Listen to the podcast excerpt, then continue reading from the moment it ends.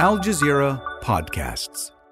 Hamas's military wing, the Qassam brigades, say that seven captives have been killed in Israeli airstrikes. Now, it's not immediately clear when they were killed. The group says the number of captives killed in Israeli attacks is now more than 70. It's thought around 130 people are still being held captive in Gaza.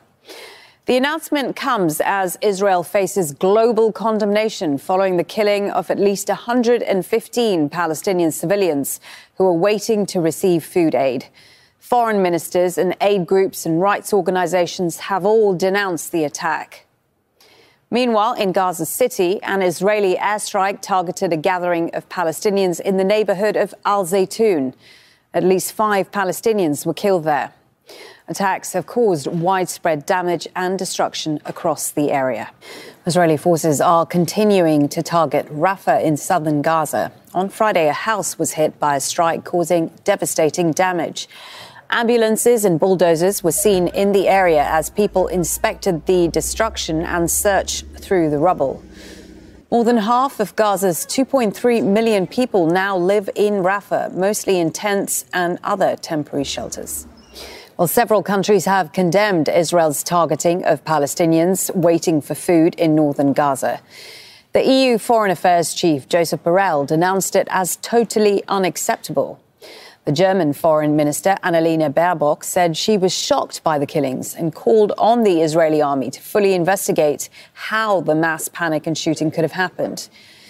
The French President Emmanuel Macron said he strongly disapproves of what happened and is demanding truth, justice, and respect of international law.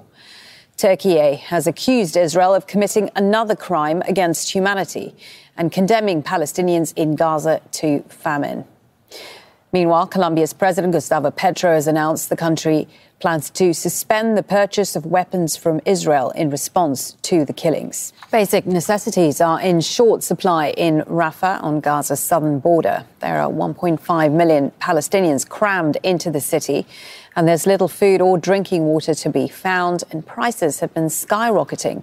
Well, the U.S. has said that it plans on beginning airdropping humanitarian aid into Gaza. President Joe Biden says the U.S. will insist that Israel help with that process.